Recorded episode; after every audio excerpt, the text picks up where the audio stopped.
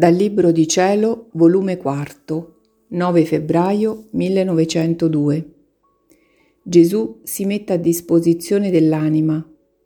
Lei chiede il miracolo di non far confermare il divorzio. Questa mattina il mio dolcissimo Gesù nel venire mi ha partecipato in abbondanza alle sue pene, tanto che mi sentivo come se dovessi morire. Ora, mentre mi sentivo in tale stato, il benedetto Gesù, intenerito e commosso nel vedermi soffrire, si è messo nel mio interno e piegandosi le mani mi ha detto, Figlia mia, come tu sei stata a mia disposizione a soffrire, così anch'io per contraccambiarti mi metto a tua disposizione.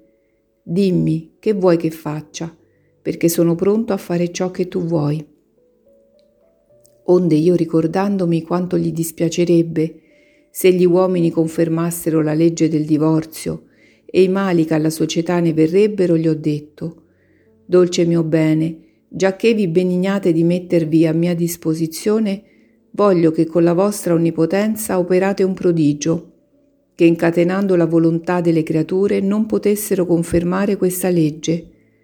Ed il Signore pareva che accettava la mia proposta, dicendomi, Quasi tutte le vittime che sono state sulla terra e che ora si trovano in cielo tengono qualche stella fulgidissima alle loro corone che le fanno ben distinguere del posto da loro occupato.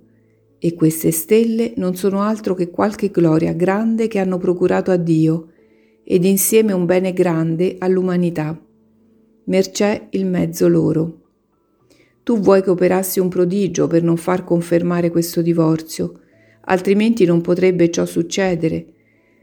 Ebbene, per amore tuo farò questo prodigio e questa sarà la stella più fulgida che risplenderà alla tua corona, cioè per avere con le tue sofferenze impedito che la mia giustizia, in questi tristi tempi, alle tante scelleratezze che commettono, permettesse anche questo male che loro stessi hanno voluto. Quindi si può dare più gloria grande a Dio e più bene agli uomini.